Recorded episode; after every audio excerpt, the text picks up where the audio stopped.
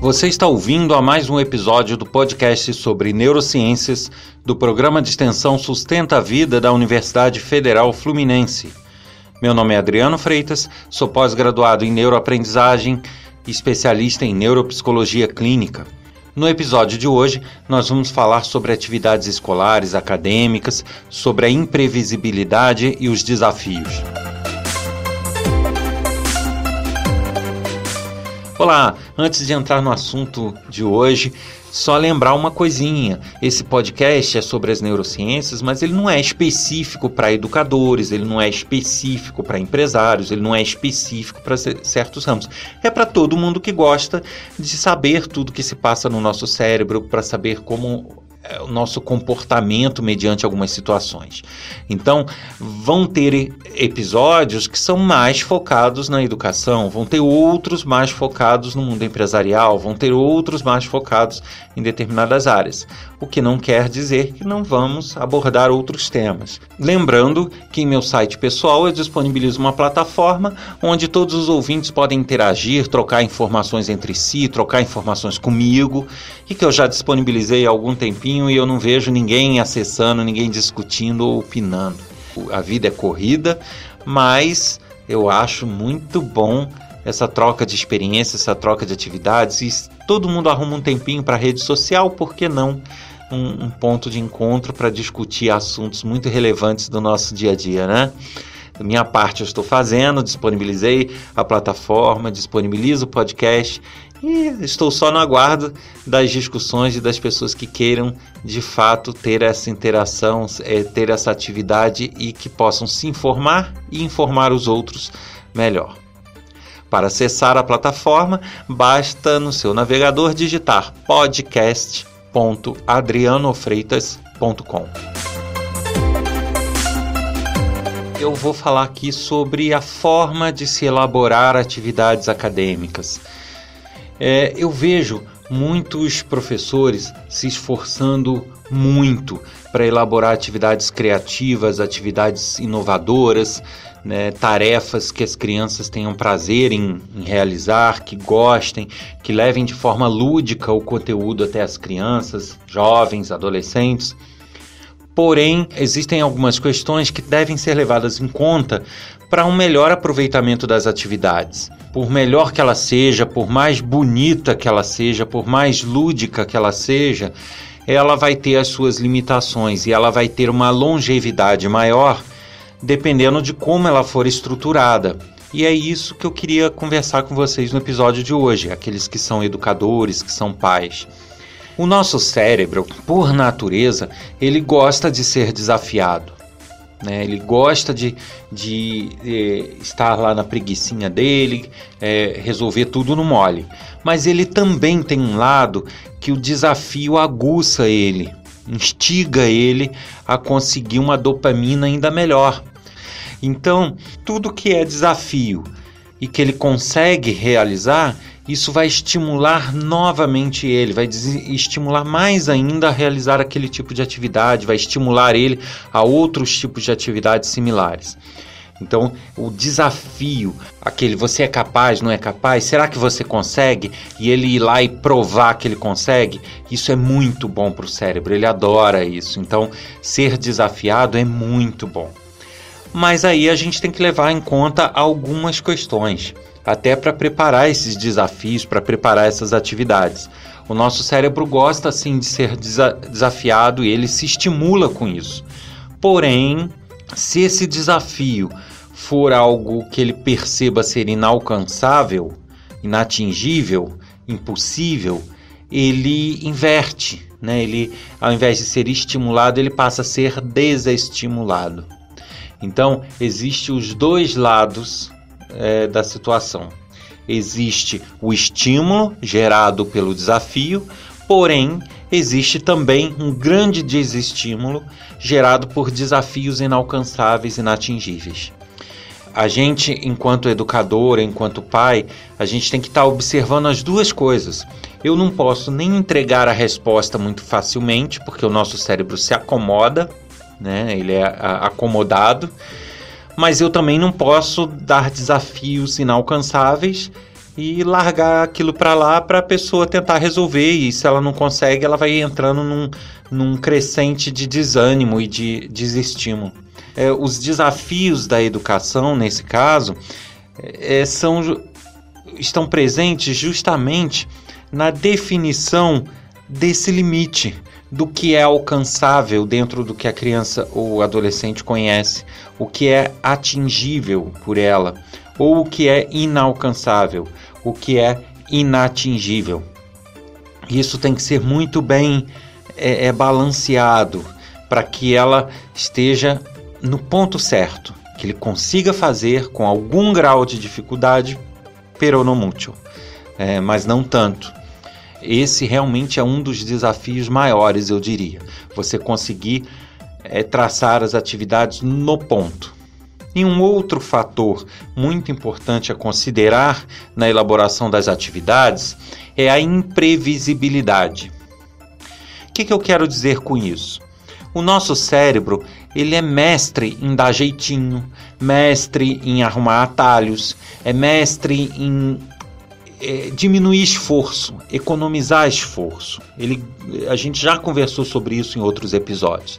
Então, toda atividade que me permitir achar um macete é, ou repetir alguma coisa para ter o mesmo resultado, isso vai cair numa acomodação que desestimula, ou seja, aquela atividade vai ser boa uma, duas vezes e depois não vai servir mais não vai ter mais graça, vamos dizer assim, porque o cérebro vai se acomodar, vai achar os seus macetes, ou ele vai falar: não, aquilo ali, como não muda, é só eu repetir a mesma coisa que vai dar o mesmo resultado. Então, por mais que eu tenha um quebra-cabeça, por mais que eu tenha uma atividade lúdica, se isso se torna fácil ou passa a ter macetes para criança ou para adolescente, acabou aquela atividade. É, ele pode até continuar fazendo mas o efeito no cérebro deixa de existir. Ele faz no automático. A gente já falou sobre isso em outros episódios. Ele vai entrando no modo automático. As atividades, elas têm que ser lúdicas, têm que ser legais, mas a gente tem que pensar assim: poxa, essa atividade é para ser aplicada só uma vez? Eu só vou fazer o uso dela uma vez? Ou eu quero ter uma atividade que ele possa é, constantemente treinar esse conteúdo? Qual é a intenção?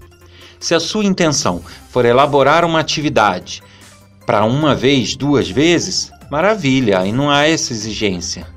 Agora, se a, se a intenção da atividade é praticar o conteúdo durante um certo tempo, repetidas vezes, aí ela não pode ser uma atividade que gere eh, resultados iguais para atitudes iguais. Ela tem que ser imprevisível, ela tem que ter um grau de imprevisibilidade.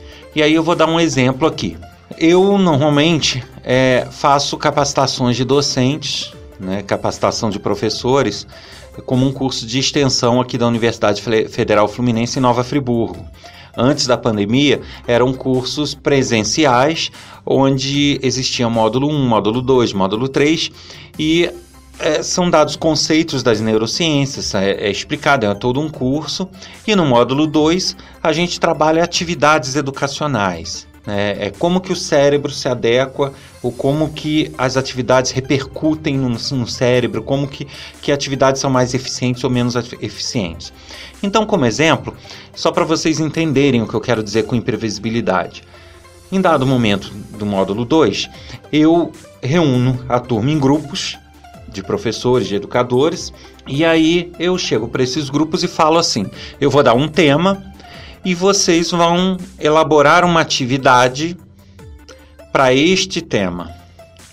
É, com base para passar esse conteúdo, para passar esse conceito para a turma. É um desafio a eles. E antes eu explico essa questão da imprevisibilidade, que o cérebro se acomoda, que o cérebro gosta de desafios e tal reúno eles e falo, só que a gente vai ver isso na prática. E aí eu, na última turma, por exemplo, o tema que eu dei foi trânsito. Então, como que vocês trabalham leis de trânsito, sinalização de trânsito com crianças? Que atividade lúdica vocês fariam? Como que vocês, o que, que vocês podem planejar aí de uma atividade lúdica para que as crianças comecem a trabalhar e interagir com esse conteúdo de trânsito. Esse é o tema que eu dei da última vez. Aí dei um tempo, cada grupo elaborou suas atividades e tal. É muito comum que mais de um grupo desenvolva a mesma atividade, né? Uma coisa meio comum assim. É, é, os docentes eles também caem num automático e acabam pensando sempre o mesmo, né?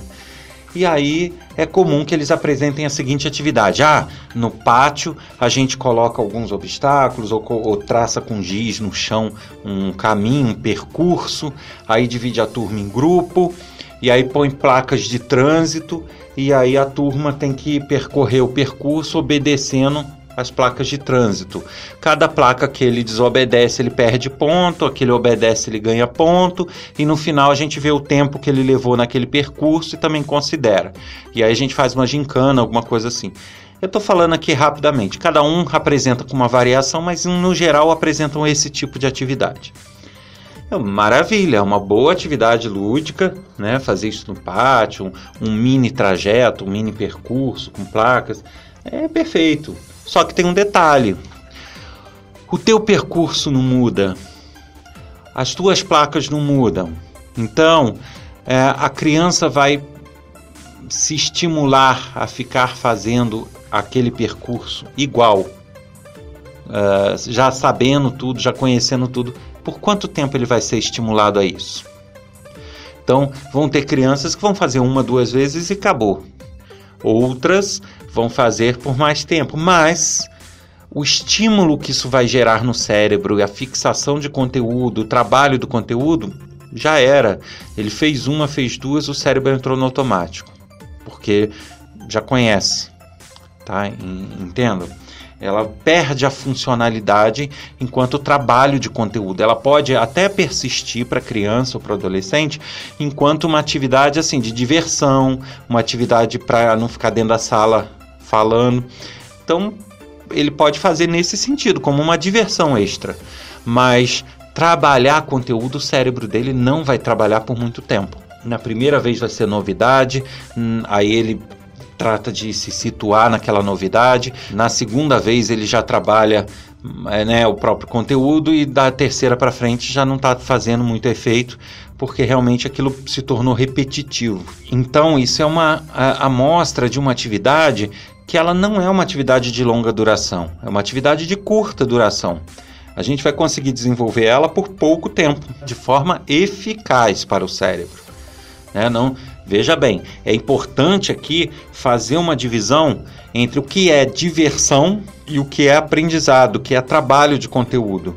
Até que ponto o nosso cérebro vai continuar aprendendo, repetindo sempre a mesma coisa dessa forma? Né? É, ele vai ser estimulado a trabalhar aquele conteúdo.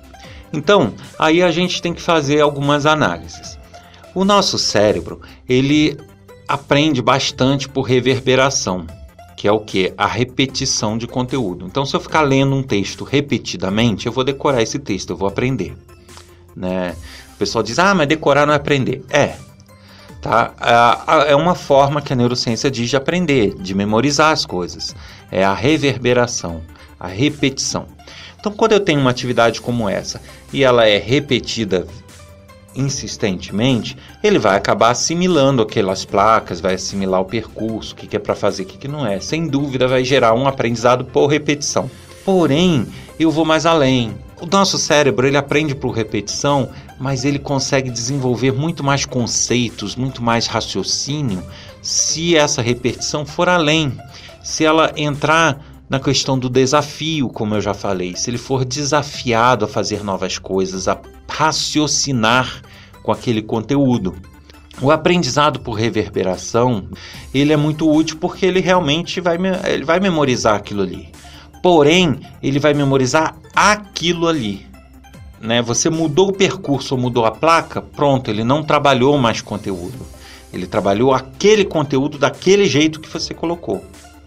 Então é limitante, é muito limitante você trabalhar uma atividade dessa forma. Aí o que, que eu sugiro lá no curso? Gente, vamos lá, então vamos pegar essa ideia do percurso. E se eu, ao invés de pôr as placas fixas, colocar o, o, o, né, o percurso fixo, a, a curva, o que pode virar, o que não pode virar, tudo fixo. Eu dividi em equipes. Uma equipe faz o percurso e a outra equipe são guardas de trânsito e pessoas que ficam com a placa lá e, e de, a cada momento pode trocar essa placa. Uma hora vira para a esquerda, outra hora já não pode virar para a esquerda. Não se torna muito mais imprevisível? E aí, dependendo do que a outra equipe sinalizou, a equipe que está fazendo o percurso tem que ver o tempo que ela leva, se ela consegue seguir as placas ou não. Entendeu?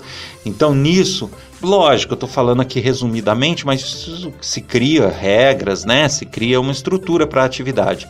Mas o que eu quero dizer com isso tudo é o seguinte: você não pega uma atividade que é totalmente previsível e, né, e, e automatizável e passa ela para um, um patamar onde ela se torna imprevisível? Porque uma equipe não tem como prever o que a outra equipe vai sinalizar. Que placas a outra equipe vai levantar? Né? O guarda vai apitar para parar? Não vai? Para atravessar alguém? Não vai? Então você acaba criando de uma atividade que seria totalmente previsível e se tornaria depois de um tempo monótona, você torna ela um desafio ainda maior, que aí passa a ser um desafio de uma equipe, né, disputar com a outra, e além desse desafio, você torna ela imprevisível. Ou seja, se ele repetir 50 vezes, 50 vezes pode ser diferente, porque vai depender do que a outra equipe sinalizar. Então você torna uma atividade mais imprevisível e mais desafiadora. E aí sim você passa a ter a reverberação, que é a repetição da atividade várias vezes, mas só que de uma forma um pouco diferente. Enquanto da outra forma ele vai repetir mecanicamente só um, uma configuração, né, só um padrão de percurso, na segunda possibilidade, que eu é, citei aqui, ele já repete o percurso, mas cada hora com um padrão diferente, cada hora com placas diferentes, cada hora de uma maneira diferente. Então ele vai ter a reverberação, vai ter o trabalho repetido, óbvio, vai assimilar bem, porém ele vai ter sempre o desafio e ele vai ter sempre o raciocinar sobre o que está acontecendo. Ele não vai poder se distrair, ele não vai poder fazer no automático, porque a placa muda. Percebem? Então é isso que eu quero dizer com imprevisibilidade. Eu penso que assim, eu sei que nem tudo é simples, mas uma boa busca é, a gente pode resumir nesses tópicos que eu estou citando em, no seguinte: uma boa atividade acadêmica e lúdica seria aquela onde a criança ou adolescente é desafiada, não é uma coisa tão simples para ela fazer, porém que também não seja inalcançável. Então, o primeiro desafio seria achar o ponto. E aí, cada educador tem o seu feeling, né? Então, todo professor conhece a sua turma, todo professor conhece os seus alunos. Isso daí não precisa dizer. É, eu penso que os educadores saberiam dosar até que ponto isso seria muito difícil ou muito fácil. O primeiro ponto seria esse: o, o tentar não errar na mão, nem facilitando nem dificultando. É, isso aí é um exercício até para o educador que não é de uma hora para outra que ele vai conseguir ser bom nisso, mas ele vai afinando né, o seu feeling e até chegar num ponto em que ele consegue realmente afinar as atividades de uma forma bastante é, legal. E o segundo desafio do educador é isso: é tentar tornar essas atividades lúdicas imprevisíveis. Então, o segundo, a segunda tarefa para os educadores, além do desafio num grau adequado, nem fácil nem difícil, a imprevisibilidade. Quanto mais a atividade for imprevisível, ou seja, ela variar de uma repetição para outra, melhores os resultados e melhor o trabalho que é feito. Então, sempre pensem nisso. Ah, vou fazer um quebra-cabeça, vou fazer uma atividade assim assado. OK mas existe como variar o resultado? Existe como variar a execução? Sim, maravilha. Você conseguiu a imprevisibilidade, você vai conseguir trabalhar mais o cérebro dessa criança. Agora, ah, não, ela vai ser sempre feita dessa mesma forma. Saiba que A criança pode até fazer por gostar, por, por achar divertido, mas o cérebro desliga o trabalho de conteúdo a partir de um certo ponto, porque ele passa a fazer no automático. Você ouviu a mais um episódio do podcast sobre neurociências do programa de extensão Sustenta a Vida da Universidade Federal Fluminense. Meu nome é Adriano Freitas, sou pós-graduado em neuroaprendizagem, especialista em neuropsicologia clínica. Eu aguardo vocês no próximo episódio. Até lá!